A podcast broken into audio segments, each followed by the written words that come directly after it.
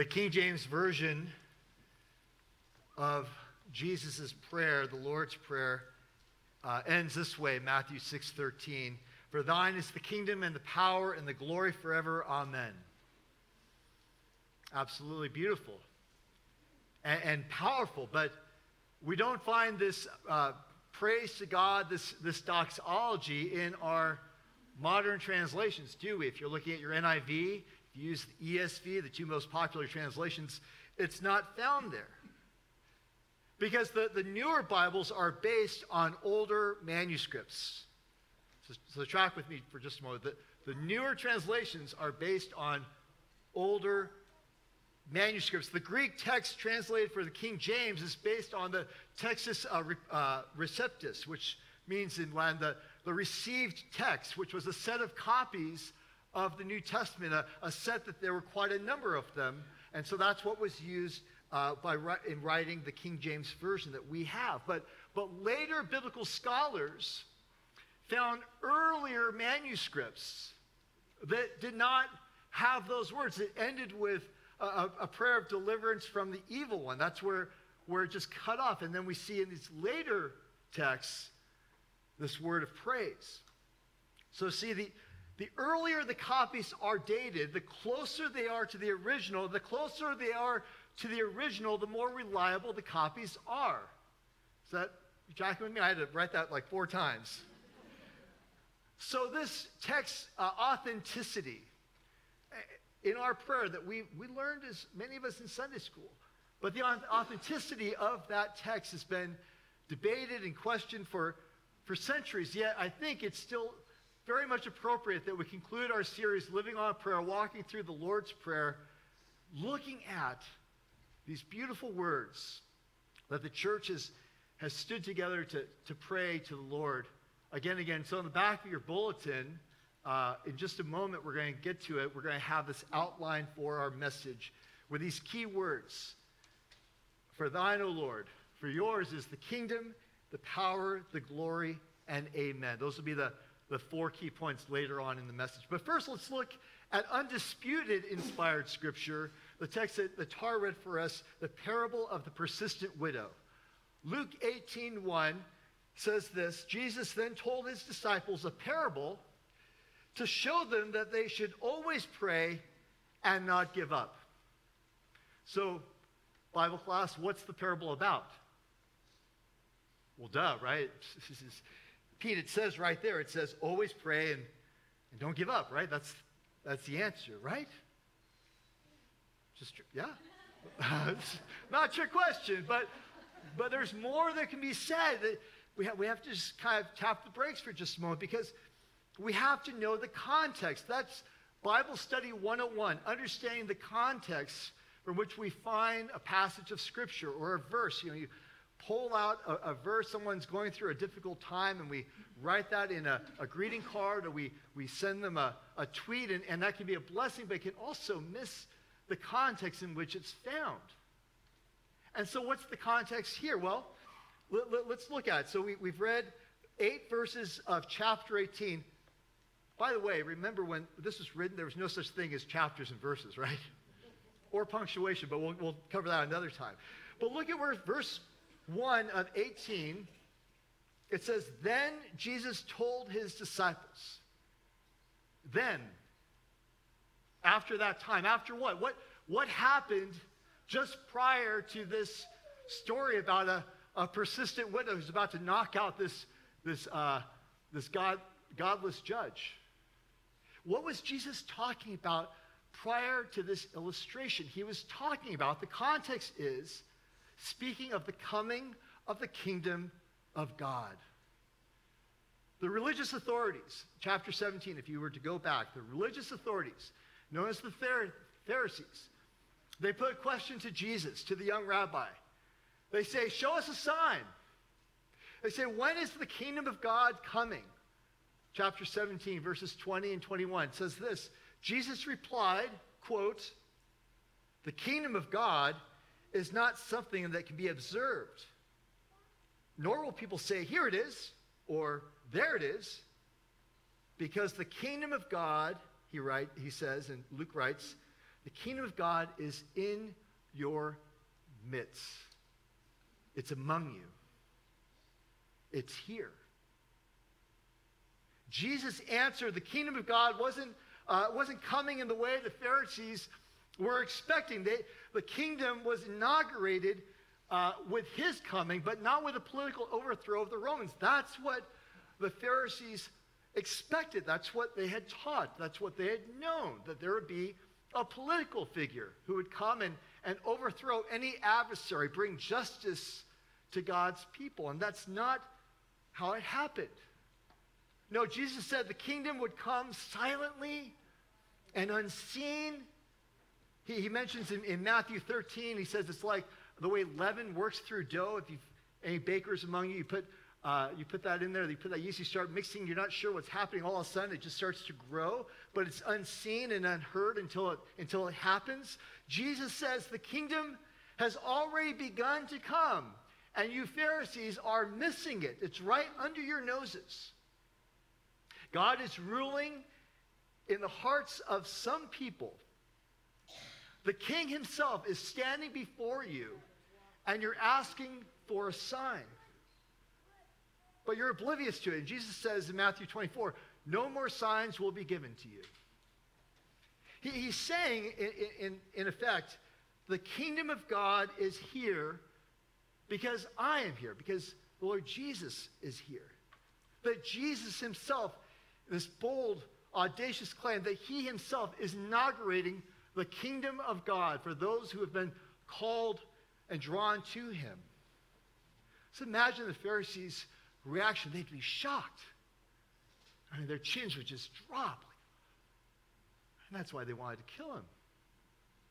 He was claiming a place of deity. He was claiming that he was the fulfillment of all these promises. It was too much for them. So that's what's happening just prior to this text. He talks about the coming of the kingdom, and then he immediately says it's going to come when you least expect it. You'll be working in the field, boom, it's going to come. He gets really pretty graphic. He says 2 people will be in bed, and one of them will just disappear. It's just going to happen when you least expect it. He says you have to be on guard. He says the time is coming between his eventual crucifixion and resurrection and then the coming, his return on Judgment Day. And in that in-between time, he's now talking to his disciples. He says, you need to be ready. And then he tells a story, an illustration about praying and not losing heart, not giving in. That's the lead up to the parable. The parable then, the story, the little illustration is about a persistent widow. It's a story of a powerless, earnest woman who keeps coming after a powerful, heartless judge to get what? What does she want? She wants justice. Remember we talked about justice a few weeks ago. She wants justice. It's about persistent prayer for sure. It's about praying and not giving up, but the context of not losing heart, of not giving up on prayer, really the context is about in the face of opposition, as followers of Christ, not to give up. Think about Luke, who wrote this gospel, and then he also wrote the book of Acts, the book of the apostles, the Acts of the Holy Spirit. And think about the opposition that the apostles were to face. And here, Jesus is saying, yes, pray, earnestly pray, but more than that, don't lose heart because you are praying yourself into my kingdom. So the lesson, if you're simply seeing this and you say, pull it out of context, pray a lot and get more help, you're missing the point. That's almost to understand prayer as, well, if you just keep pestering God with all of your needs, he'll eventually give in. Is that the lesson here? Is that what we want to tell people? Just keep at it, and eventually you'll get your way. No, the theme is God's heart for the good of those who love him. In this in-between time, in this time of the already but not yet, this time where, yes, Christ is ruling, yet we don't see his kingdom every day, all the time, everywhere. We need eyes to see. We need ears to hear. Our hearts fail us. And so he says, pray. Live on this prayer to engage your Father in heaven, to hallow his name, to pray for his kingdom to come and his will to be done, to pray that that would happen right here on this plane, on this earth, as it is in heaven, and so on, and so forth. So he says here this great promise to us, in the waiting, in this struggle. If a persistent widow can come after this godless, heartless judge, how much more will your Father in heaven truly come through and bring you justice? In his kingdom, by his power, for his glory, forever and ever. Amen. So the crooked judge finally gives in to the widow. Why does he give in to the widow? Why? She just keeps coming after him, right? And he's thinking, he knows himself pretty well, better than we sometimes know ourselves. He says, I don't fear God. I don't care much for people, but this woman, she keeps coming after me. She's going to ruin my reputation. In fact, I like how the NIV helps us out a little bit. She's going to punch me in the face one of these days. I mean, it's like, I might as well just give in. So in the waiting, in this in-between time, Jesus wants his people to be praying for God's kingdom to come and his will to be done. That's what it means to be living on a prayer. And that's why he ends here with this question, sort of hanging out there. Well, when the Son of Man returns, what will he find? Will he find faith? And faith, our faith is computed not just with believing a certain set of facts. Our faith is equivalent to prayer, to a life of prayer, to worship, to communing with God. See, worship is so much more than a few songs that we sing on Sunday. It's our life. He wants to find his people engaged. So he concludes this way, verse 7 and 8. Will not God bring about justice for his chosen ones who cry out to him day and night? Will he keep putting them off? I tell you. Verse 8. He will see that they get justice and quickly. However, when the Son of Man comes, will he find faith on the earth? I think he's saying, in effect, when I return, will I find my chosen ones, my eklatos, literally means my hand-picked ones, the ones that have been picked. Will I find my team keeping in prayer? Or will they have lost faith and given up, lost all hope and given in? I wonder, has anyone here lost hope in prayer? Is there some deep concern that weighs heavy on your life in which you've gotten to a point where you say, what's the point of praying? God's not listening. God's never going to answer this prayer. Have you come to that point? You can name it even now. I'm going to pray with you. We're going to pray together. That answer will come. But what Jesus does say, in the mystery, in that place in between where a pat answer, a Sunday school answer, a quoted verse on a card just doesn't really help, he says, in that mystery, I'm with you. I'm with you. Don't give up. Don't lose heart. You see, the kingdom of God is already here. Look around. The kingdom of God is close at hand. By God's grace, we will endure to the end. Why? Because it's his kingdom, and it's his power, and it's his glory forever and ever. Amen. So now, time to take some notes, if you'd like to. And I just want to leave you with four insights about prayer, about persistent prayer, about powerful prayer, just four thoughts that have come to my mind in my study for prayer, and maybe four bits of advice. Can I give you a little advice about prayer? Like, where do we start? What do we do to engage this dialogue, this conversation with the Lord? Number one, you see at the top of your notes, kingdom as in yours is the kingdom. The kingdom of God is his rule. The kingdom of God is his reign. Dallas Willard defines the kingdom as, quote, the range of God's effective will. When Jesus says, receive the kingdom of God, what analogy does he use? Who does he point us to as an example of how we're to receive the kingdom? Like little children. Isn't that interesting? He says, receive this kingdom, receive the rule of God like a child. Receive my Father in heaven with childlike openness. See, kids don't need to be told when they have a need, do they? A child, think about it, like a little child, is hungry, is wet, is cranky. What are they doing? They're crying, right? They're crying out.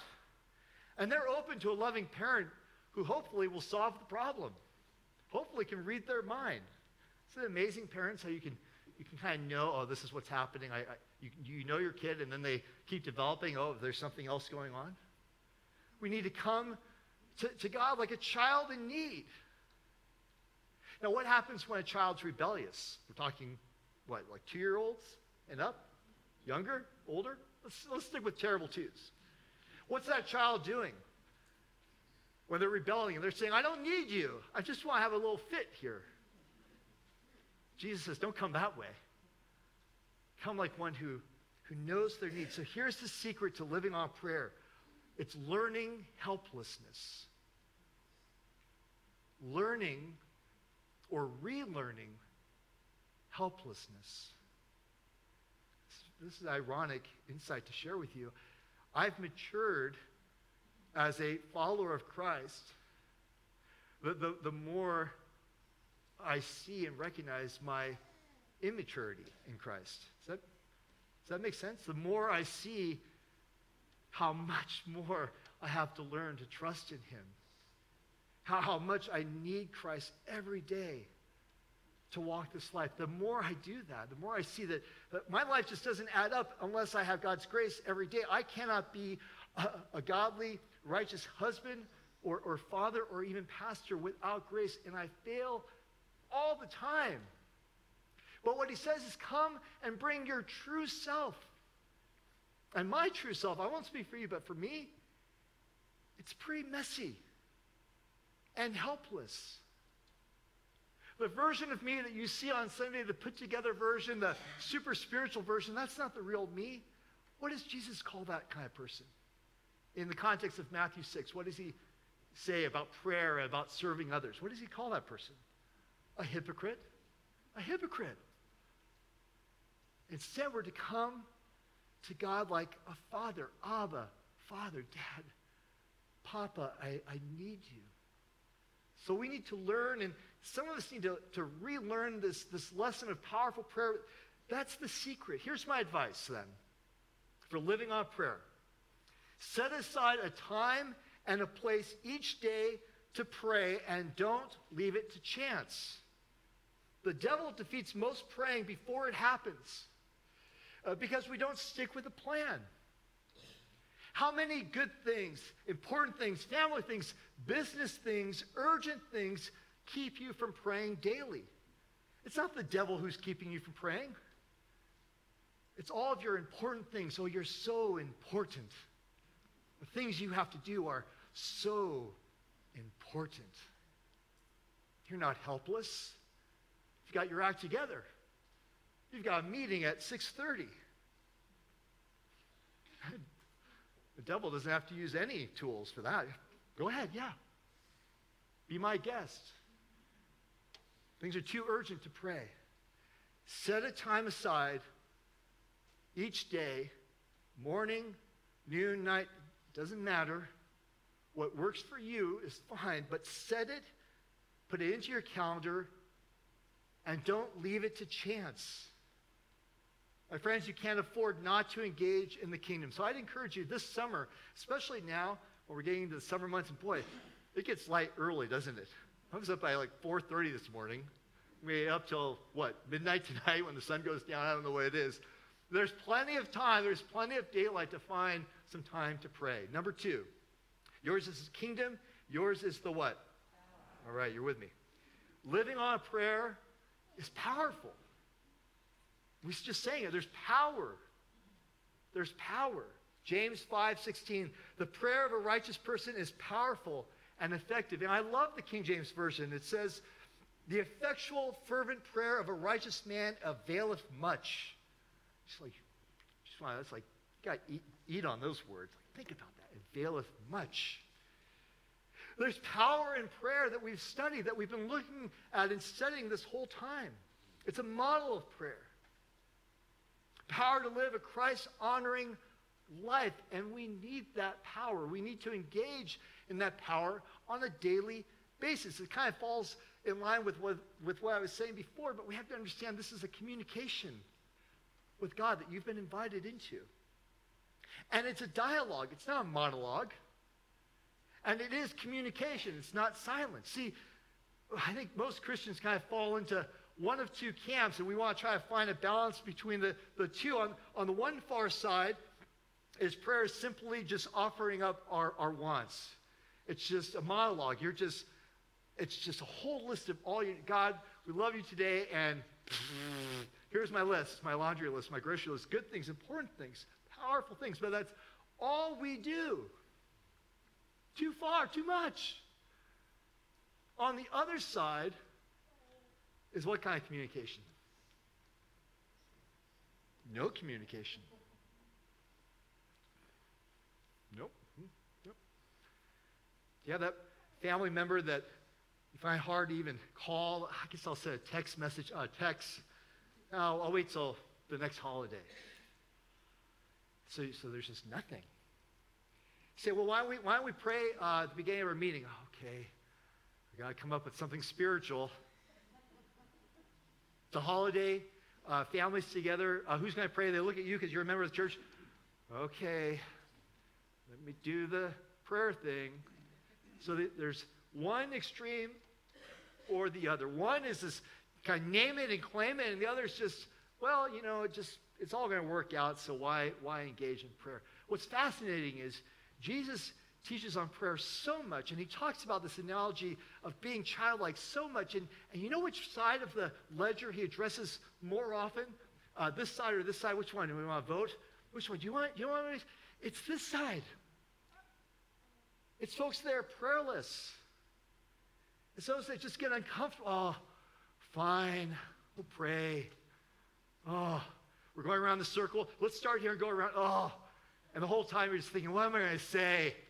This is so uncomfortable. That's the side that he's most concerned about. He's got to right this ship. And so he goes at it. He says to these folks, pray, pray, pray. Don't worry about the guys over here that are praying too much. We'll talk about that another time. I'm concerned about those of you who pray so little. And so what does he use? He uses an illustration of a widow who keeps on asking. I mean, he talks about another scene of a friend who comes at midnight knocking at your door, persistently knocking at the door asking for food. Have you ever said no to your child, your 2-year-old, or not yet? And how do they react? I want it now, right? They just keep coming at you. And we need to discipline our kids, of course. Yeah, sorry, it's true. But that's the type of intention that he's saying, keep coming in prayer, engage in it, keep on asking. So here's the advice in living in a prayer. Combine praying at that special time with Bible reading. As you read Scripture, and we don't have to get into an intense BSF, precept, whatever, taking notes, read God's Word and then pray God's Word. Read a little bit of God's Word and pray a lot. It will help you focus. It's so hard to focus, isn't it? Sometimes, like, gosh, it's already been 3 minutes. Oh, man, I can't stand this prayer thing. Read a little, pray a lot, repeat. Got it? Good. Number 3, yours is the kingdom, the power, and yours is the glory. Psalm 115, verse 1, not unto us, O Lord, not unto us, but to your name give glory. The most dangerous prayer you can pray is, Lord, use me for your glory. The most dangerous prayer that you can pray is, Lord, use me for your glory. So my third bit of advice for living on prayer has to do with our posture towards prayer, towards worshiping of God. In the biblical accounts of prayer, there are many postures described. Abraham fell upon his face before God, Genesis 17. Moses prayed with his hands outstretched in Exodus 9. Solomon knelt in prayer in 1 Kings 8. And Jesus prayed looking up to heaven in Matthew 6 and John 11 and 17. Now, prayer does not require a certain physical position, but our posture does give expression to our heart's attitude. And most of us are used to what when we pray? Sort of like we're sitting, we're sort of like the thinker, we're sort of, well, there's more to this than just bow your heads and close your eyes. The Scripture gives us that these postures really impact the way we commune with God, what's happening with the Lord. So first off, let me just say, before I mention just three examples, no posture symbolizes humility better than face down before God. You imagine if we started worship like, that church, man, they have the best worship. Oh my gosh, you've never been to that church for worship? They really do. It's not entertainment. They love the Lord. Well, how do they start worship? What do they do? The entire worship team is lying face down on the floor. It's just amazing. What? That is the great example in Scripture of worship. Very little on music. Just lying flat on your face. In response to serious crisis, that's how the leaders of Israel would respond. Against all odds, Numbers 20 and Joshua 7, they were praying for God to deliver them, to rescue them. They'd lie with their foreheads on the ground. So we'll try that sometime. Number two, we don't have kneeling benches. Most churches don't, unfortunately, anymore. But kneeling or bowing before the Lord is a symbol of one's heart attitude towards forgiveness. And we're going to ask God to forgive us our sins before we come to the table. It's a sign of humility. It's a sign of reverence. The psalmist says we're to humble ourselves. He says of himself, I'm humbling myself before you, God. Psalm 95, verse 6. Oh, come, let us worship and what? Bow down. Let us kneel before the Lord, our Maker. That's what worship looks like. Imagine if our guests came in and the worship team's flat on their face and everyone's bowing down, taking a knee. And I think for some of us, that would be really hard to get up again by the third song. They're like, oh, creaky knees. Okay. And finally, stretched out arms. Stretched out arms. Our church is changing and growing, and new forms of worship are coming, and we're seeing folks raise their hands or not. And that's okay. You don't have to raise your hand, but that is modeled in Scripture of lifting our hands to God, and lifting our hands to His glory, and seeking His blessing. The Apostle Paul writes to Timothy an instruction for worship, 1 Timothy 2:8. He says, pray with lifting up holy hands. Lifting up holy hands. Finally, we're going to wrap it up here. His kingdom, find a time and place to pray. His power, read and pray Scripture. His glory, find that reverent posture in that time. Even at home, find that place. And finally, amen. Amen. It's a term of agreement. Amen? See? So my final word of encouragement is find someone to pray with. Find a prayer partner. My strongest ally in prayer is Cheryl. So we got to pray, honey. Let's pray. She says to me, you need to find somebody. That widow, she needed to find a community. She needed to find somebody. So whether it's your small group, whether it's after service, I'm up here every Sunday, someone out in the hall, by the next environment, can just ask a pastor, ask an elder, can you pray with me? Can you keep on praying for me? I love the Ilganos who are going to Real Life Church, but they contacted their family here. Pray for us. Let me pray for you before we come to the table. Lord God, we love you this morning. We thank you for the Lord's Prayer. We thank you, God, for this series on prayer. And I pray, God, for powerful, unleashing, transformative prayer to happen and continue to happen in the life of our church. Prayer in the midst of worship services, like a furnace that would fire up, Lord, and burn bright. And we know that that your Spirit would come even more powerfully if we engaged in prayer. Lord God, help us to find those times each day to talk with you, to listen to you, to read and learn from your word. Lord, to find that posture of body and attitude. And then, Lord, also to find community. There's going to be so much travel this summer. Everyone's got summer plans. But, Lord, to not miss out on coming together in worship. So, God, bless our time as we come to your table, as Pastor Mark and Pastor Frank lead us. In Jesus' name, amen.